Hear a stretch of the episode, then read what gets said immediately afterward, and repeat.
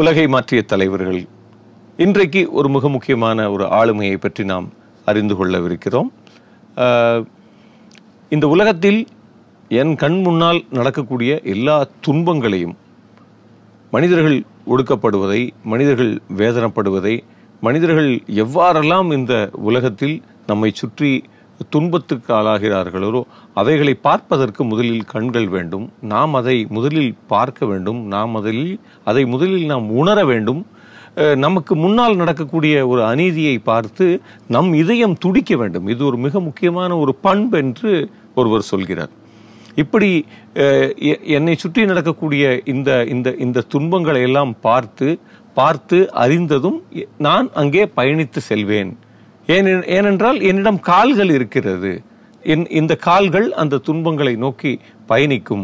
நான் ஒரு இடத்தில் நிலைத்து நின்று விட மாட்டேன். ஏனெனில் என்னிடம் வேர்கள் இல்லை, மாறாக என்னிடம் கால்கள் இருக்கிறது என்று தன் நாட்டிலிருந்து புறப்பட்டு இன்னொரு நாட்டிற்கு சென்று அந்த நாட்டினுடைய விடுதலைக்காக போராடி அந்த தேசத்திற்கு ஒரு மிகப்பெரிய விடுதலையை பெற்று கொடுத்து அங்கிருந்து அதே போல் அவர் சொன்னபடியே பயணித்து வேறு தேசங்களை நோக்கி செல்கிற ஒரு மாபெரும் தலைவரான சே குவேராவை பற்றித்தான் இந்த காணொளியில் மிக விரிவாக பார்க்கவிருக்கிறோம்.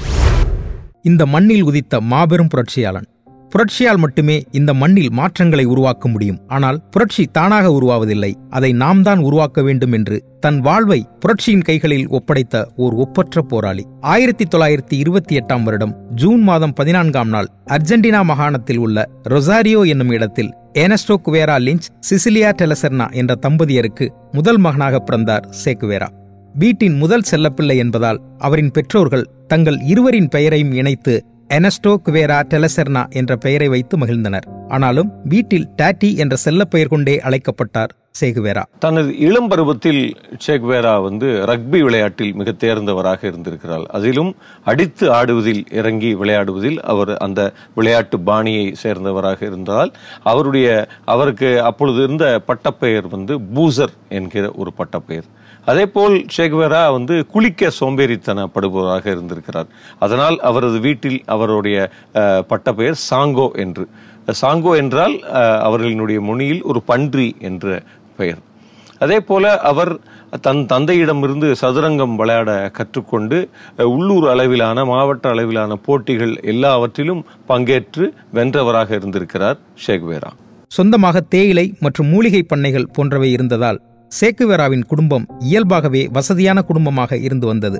சே குவேராவின் தாயார் நீச்சல் விளையாட்டில் ஈடுபாடு கொண்டவர் என்பதால் சே குவேராவின் இரண்டு வயதில் அவருக்கு நீச்சல் பயிற்சி தந்தபோது அதிக குளிரின் காரணமாக ஆஸ்துமா நோய் அவருக்கு ஏற்பட்டது. இரண்டு வயதில் ஏற்பட்ட ஆஸ்துமா நோயானது சே குவேராவின் வாழ்வின் கடைசி வரைக்கும் இருந்து வந்தது. ஆனாலும் விளையாட்டில் மிகவும் ஈடுபாடு கொண்டவராகவே இருந்தார் சே குவேரா. சே குவேராவின் குடும்பம் இடதுசாரி சிந்தனையுள்ள குடும்பம் என்பதால் இளம் வயதிலேயே சே குவேரா ஓரளவு அரசியல் அறிவோடு வளர்ந்து வந்தார். மேலும் கவிதைகளின் மீதும் சே குவேராவிற்கு மிகுந்த ஆர்வம் இருந்து வந்திருக்கிறது. பாப்லோ நெருடா, வில்லியம் கீட்ஸ் போன்றோரின் கவிதைகளை மனப்பாடம் செய்யும் அளவுக்கு விரும்பி வாசிக்கும் பழக்கம் கொண்டிருந்தார் சே குவேரா. இதனால் வீட்டில் மூவாயிரத்திற்கும் அதிகமான புத்தகங்களை சேமித்து வைத்திருந்தார். கார்ல் மார்க்ஸ், ஃபோக்னர், வேனே போன்றோரின் புத்தகங்களை அதிகம் வாசிக்கும் பழக்கம் கொண்டிருந்த சே குவேரா அவர்கள் தவிர ஜவஹர்லால் நேரு, ஏங்கல்ஸ் போன்றோரின் கருத்துக்களின் மீதும் மிகுந்த மதிப்பு கொண்டிருந்தார்.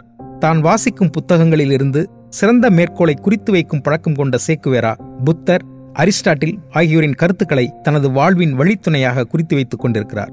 ஆயிரத்தி தொள்ளாயிரத்தி நாற்பத்தி எட்டாம் ஆண்டு அர்ஜென்டினாவில் உள்ள பியூனஸ் ஏர்ஸ் பல்கலைக்கழகத்தில் மருத்துவ படிப்பில் சேர்ந்தார் சே குவேரா. ஆயிரத்தி தொள்ளாயிரத்தி ஐம்பத்தி ஓராம் ஆண்டில் தென் அமெரிக்காவின் பெரும்பாலான பகுதிகளில் அப்போது தொழுநோய் மிக வேகமாக பரவிக்கொண்டிருந்தது. அதன் காரணமாக தன் மருத்துவ படிப்பில் ஓராண்டு விடுப்பு எடுத்துக்கொண்டு தன் நண்பன் ஆல்பர்டோ கிரானாவுடன் ஒரு மோட்டார் பயணத்தை மேற்கொண்டார் சே குவேரா. அந்த பயணம்தான் சே குவேராவின் அரசியல் பயணத்தின் ஆரம்ப புள்ளியாக அமைந்தது.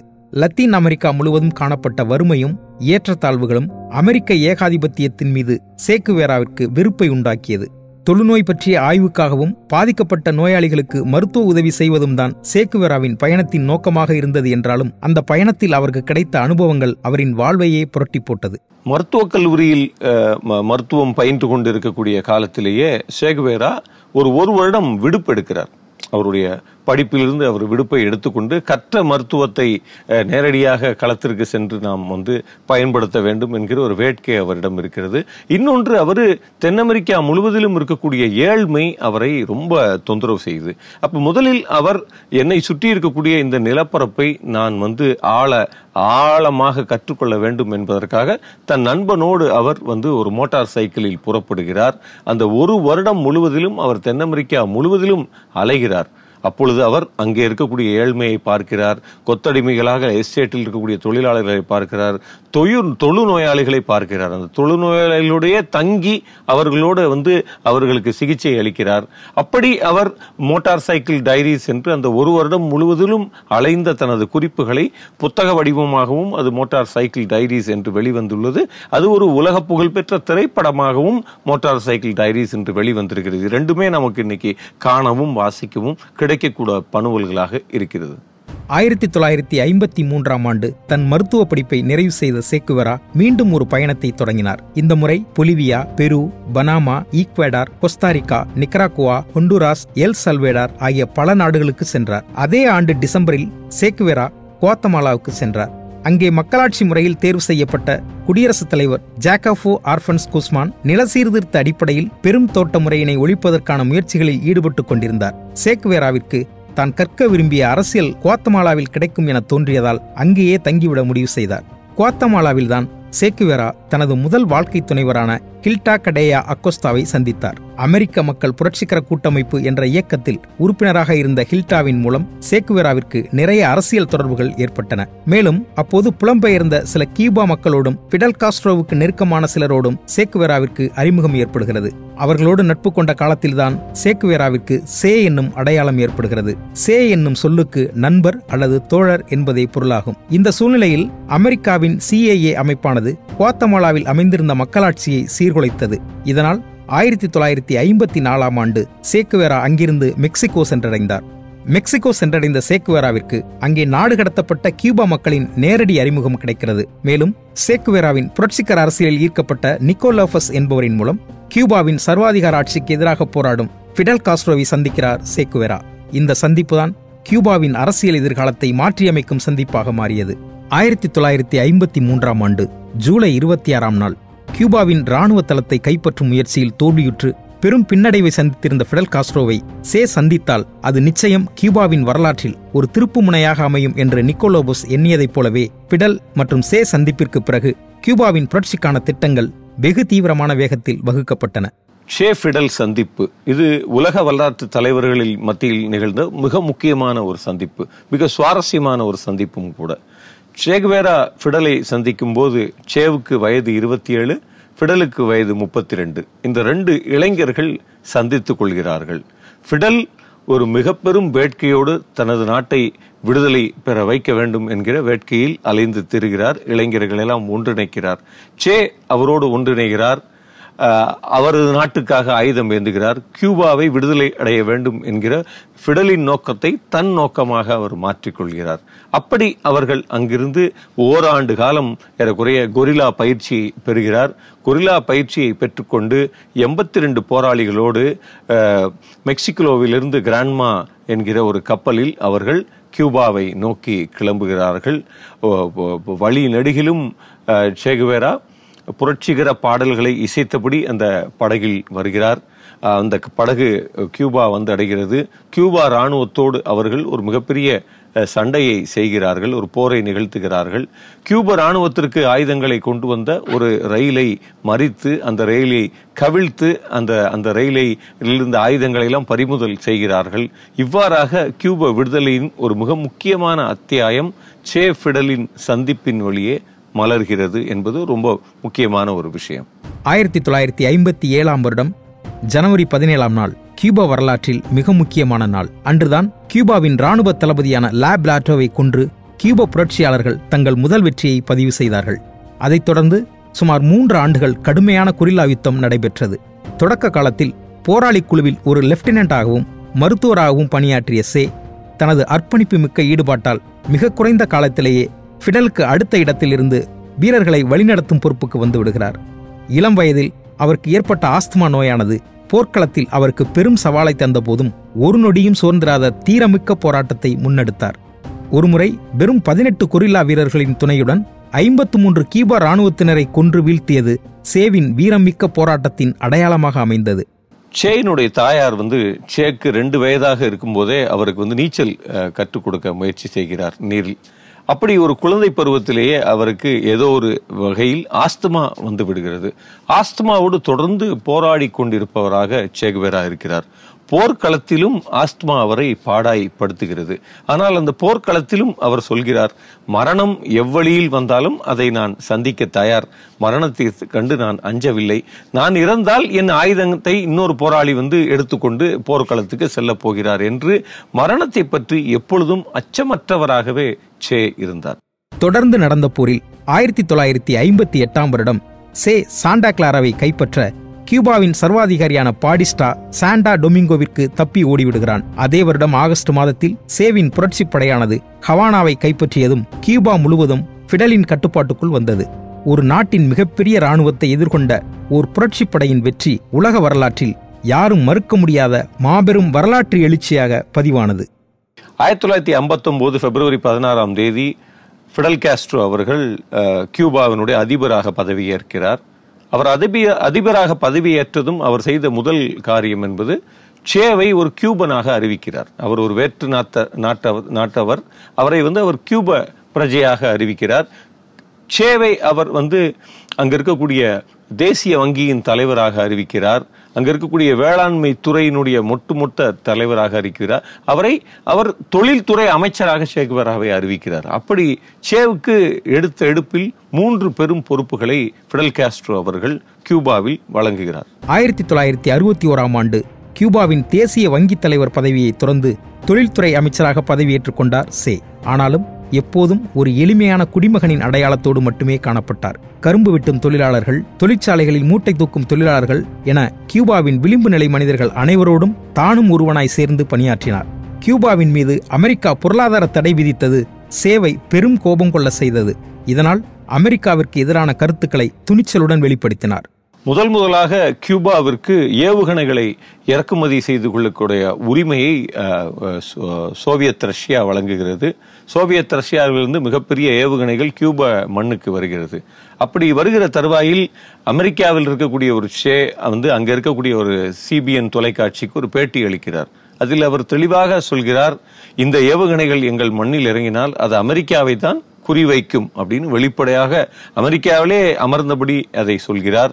அடுத்தபடியாக அவர் சொல்கிறார், அமெரிக்கா என்பது ஒரு கழுதை புலி, அதனுடைய முடிவென்பது எங்கள் கையில் தான் இருக்கிறது என்று ஒரு சின்னம் சிறு நாடான கியூபாவாக இருந்து கொண்டு அது அமெரிக்காவினுடைய ஒரு காலடியில் இருக்கக்கூடிய ஒரு தேசம் சொல்லுவாங்க, அப்படி ஒரு சின்ன ஒரு தீவில் இருந்து கொண்டு அவர் அமெரிக்க மண்ணில் இருந்தபடி அமெரிக்காவை அவருடைய காலத்திலேயே அவர் வந்து சேலஞ்ச் பண்ணார். ஆயிரத்தி தொள்ளாயிரத்தி அறுபத்தி நான்காம் ஆண்டு சே மூன்று மாத காலம் அமெரிக்க ஆப்பிரிக்க சீன பயணத்தை முடித்துக்கொண்டு கியூபா திரும்பிய போது கியூபா அரசிற்கும் தனக்கும் ஓர் இடைவெளி ஏற்பட்டதை உணர்ந்தார். இதனால் கியூபாவை விட்டு வெளியேறி மற்ற நாடுகளின் புரட்சிகளில் பங்கேற்கலாம் என்று முடிவெடுத்தார். ஃபிடல் காஸ்ட்ரோவின் முன்னிலையில் தனது கியூபாவின் குடியுரிமை அந்தஸ்து உட்பட அனைத்து பதவிகளில் இருந்தும் கனத்த இதயத்தோடு விடைபெற்றார். அப்போது காங்கோ நாட்டின் அரசியல் சூழல் சரியில்லாததால் கெய்ரோ வழியாக காங்கோவிற்கு இரகசிய பயணம் மேற்கொண்டார். சேயின் பிரிவுக்கு பின் சே ஃபிடலுக்கு எழுதிய கடிதம் ஒன்றை வாசித்து சேயின் பிரிவை நாட்டு மக்களுக்கு அறிவித்தார் ஃபிடல். ஒரு தருணத்தில் கியூபாவை விட்டு மாறு வேடத்தில் சே குவேரா அங்கிருந்து வெளியேறி விடுகிறார். அவர் எங்கே சென்றார் என்று யாருக்கும் தெரியாது. ஆனால் அவர் செல்லும்போது விட்டு சென்ற ஒரு ஃபேர்வெல் லெட்டர், அந்த கடிதம் மட்டும்தான் கிடைக்கிறது. அந்த கடிதத்தில் என்ன இருக்கிறது என்பது ஒட்டுமொத்த கியூபா தேசமும் அறிந்து கொள்ள ஆவலாய் இருக்கிற நேரம் அந்த கடிதத்தை ஒரு மிகப்பெரிய மக்கள் மன்றத்தில் வைத்து சே குவேரா ஃபிடல் காஸ்ட்ரோ அவர்கள் பிரித்து அந்த கடிதத்தை வாசிக்கிறார் மக்கள் மத்தியில். அந்த கடிதத்தில் சே குவேரா, இந்த நாட்டின் புரட்சிக்காக நான் இணைந்தேன், பாடுபட்டேன், என் கடமையை நான் செவனே ஆற்றிவிட்டேன், என் கடமை முடிந்தது, என் தேவை இன்னும் பிற தேசங்களுக்கு இருக்கிறது, பல அடிமைப்பட்ட பிரதேசங்களுக்கு சென்று அங்கே விடுதலை பணியாற்ற செல்கிறேன் என்கிற ஒரு செய்தியை அதில் அவர் இந்த நாட்டு மக்களுக்கு ஒரு கடிதத்தின் வாயிலாக சொல்லிவிட்டு சென்றார். அந்த கடிதத்தை ஃபிடல் வாசிக்கக்கூடிய காணொளிகளை இப்பொழுதும் நீங்கள் யூடியூபில் பார்க்கலாம். மிகவும் உருக்கமான உலக வரலாற்றின் கடிதங்களில் அந்த கடிதமும் ஒன்று. ஆயிரத்தி தொள்ளாயிரத்தி அறுபத்தி ஆறாம் ஆண்டு காங்கோவை விட்டு வெளியேறிய சே அந்த ஆண்டில் Uruguay, Brazil, Paraguay, Bolivia, Argentina ஆகிய நாடுகளுக்கு பயணம் செய்தார். பின்னர் ஆயிரத்தி தொள்ளாயிரத்தி அறுபத்தி ஆறாம் ஆண்டின் இறுதியில் உருகுவே நாட்டு போலி பாஸ்போர்ட்டுடன் பொலிவியாவிற்குள் சென்றார். அமெரிக்காவின் பார்வை பொலிவியாவின் மீது பெரிதாக விழாமல் இருந்தது. பொலிவியாவில் நிலவிய வறுமையும் அரசியல் சூழலும், அங்கு எப்போதும் புரட்சி வெடிக்கலாம் என்ற நிலை. பொலிவியா மற்ற ஐந்து நாடுகளுடன் தன் எல்லையை பகிர்ந்து கொண்டிருந்தது. அதனால் பொலிவியாவின் புரட்சி மற்ற நாடுகளுக்கும் எளிதாக பரவும் சூழல் ஆகியவை சே பொலிவியாவை சென்றதற்கான முக்கிய காரணங்களாக இருந்தன. ஆனால் பொலிவிய காடுகளில் பதுங்கியிருந்தபடி சே நடத்திய கொரில்லா புரட்சிகள் எல்லாம் பெரும்பாலும் தோல்வியிலேயே முடிந்தன. தட்பவெட்ப சூழ்நிலைகளால் ஏற்பட்ட சிக்கல்கள் மற்றும் பொலிவிய கலாச்சார சூழல்கள் ஆகியவை சேவின் தோல்விக்கு காரணங்களாக சொல்லப்படுகின்றன. ஆயிரத்தி தொள்ளாயிரத்தி அறுபத்தி ஏழு அக்டோபர் எட்டாம் நாள் உலக புரட்சி வரலாற்றின் கருப்பு தினமாக விடுகிறது. ஆறு கொரில்லா வீரர்களுடன் பொலிவிய காடுகளில் யூரோ கணவாய் அருகே பதுங்கியிருந்த சே பொலிவிய இராணுவத்தால் சிறைபிடிக்கப்படுகிறார். அதற்கு பிறகு நடந்த சம்பவங்கள் உலக வரலாற்றின் பக்கங்களில் மறையாத கல்வெட்டுக்களாய் எப்போதும் நினைவு கூறப்படுகின்றன. ஆயிரத்தி தொள்ளாயிரத்தி அறுபத்தி ஏழு அக்டோபர் எட்டாம் தேதி ஒரு தன்னுடைய சக கொரில்லா வீரர்களோடு சே குவேரா யூரோ கணவாயை கடக்கிறார். அப்படி கடக்கிற நேரம் அவர் ஒரு ஆடு மேய்க்கக்கூடிய பெண்மணியை பார்க்கிறார். அவர் மேல் பரிதாபப்பட்டு அவருக்கு ஐம்பது பெசோஸ்களை பரிசாக கொடுக்கிறார்.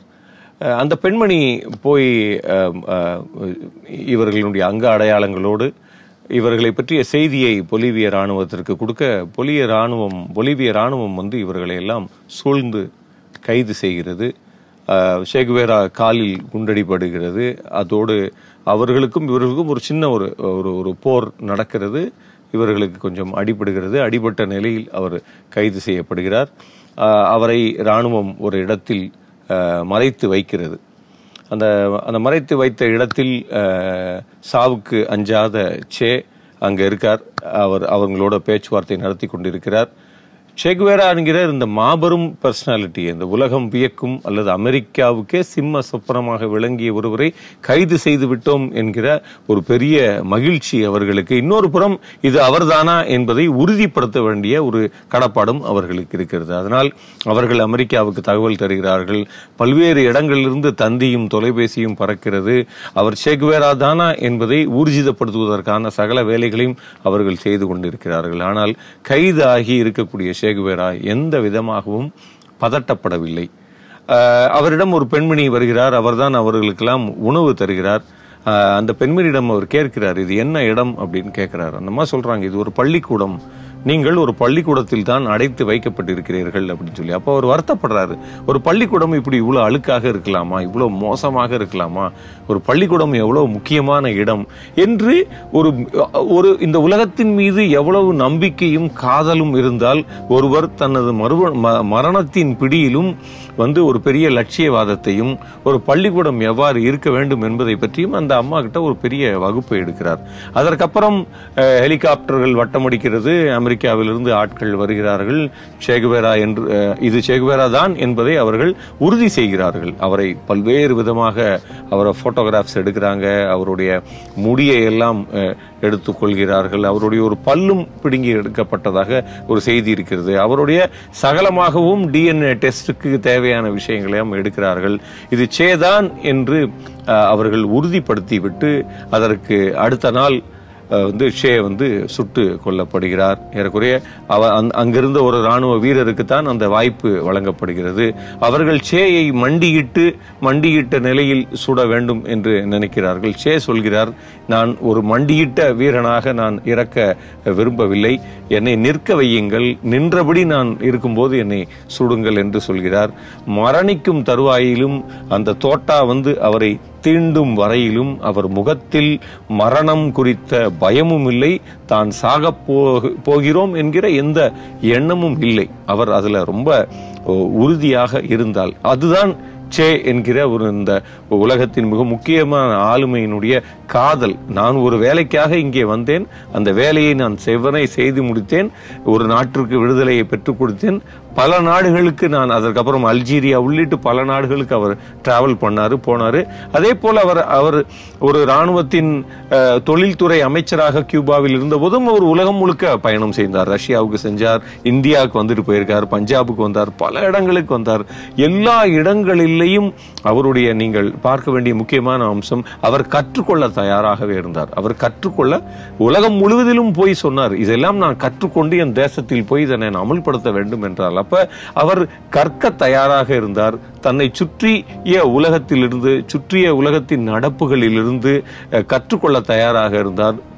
மாற்றத்திற்காக தயாராக இருந்தார். அவர் மாறிக்கொண்டே இருந்தார். சகலத்தையும் மாற்ற வேண்டும் என்றும் நினைத்தார். அப்படி ஒரு ஒரு மாற்றத்தை காதலித்த இந்த உலகத்தில் புதிய விழுமியங்கள், புதிய மாற்றங்கள் நிகழ வேண்டும் என்கிற ஒரு கனவு அவரது இறுதி மூச்சு வரை அவரிடம் லைவாக இருந்தது என்பது ரொம்ப முக்கியம். அதற்கப்புறம் கியூபா போராடி ஏறக்குறைய ஒரு பதினெட்டாம் தேதி வந்து ஹவானாவில் ஒரு மிகப்பெரிய இறுதி ஊர்வலம் என்பது நடைபெறுகிறது. அதில் ஃபிடல் காஸ்ட்ரோ ஆற்றிய உரை, தன் நண்பனுக்கு அவர் கொடுத்த அந்த பிரியா விடை உரை இருக்கு, ஃபேர்வெல் ஸ்பீச், அதுவும் இன்னைக்கு உலகத்தின் மிக முக்கியமான உரைகளில் ஒன்றாக கருதப்படுகிறது. அப்படி ஒரு ஒரு மாபெரும் ஆளுமையாக இன்றைக்கும் இந்த உலகத்தில் அவரை பற்றிய அவதூறுகள் வந்த வண்ணம் இருக்கிறது.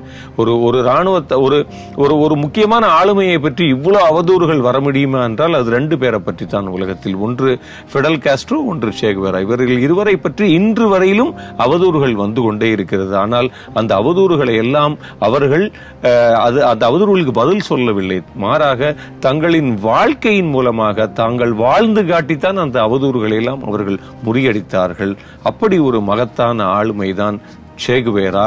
நிச்சயமாக நாம் உலகை மாற்றிய தலைவர்கள் என்கிற இந்த தொடரில் மீண்டும் இது போன்ற மிக முக்கிய தலைவர்களை பற்றி விரிவான குறிப்புகளோடு உங்களை மீண்டும் ஒரு முறை நான் சந்திப்பேன். நன்றி.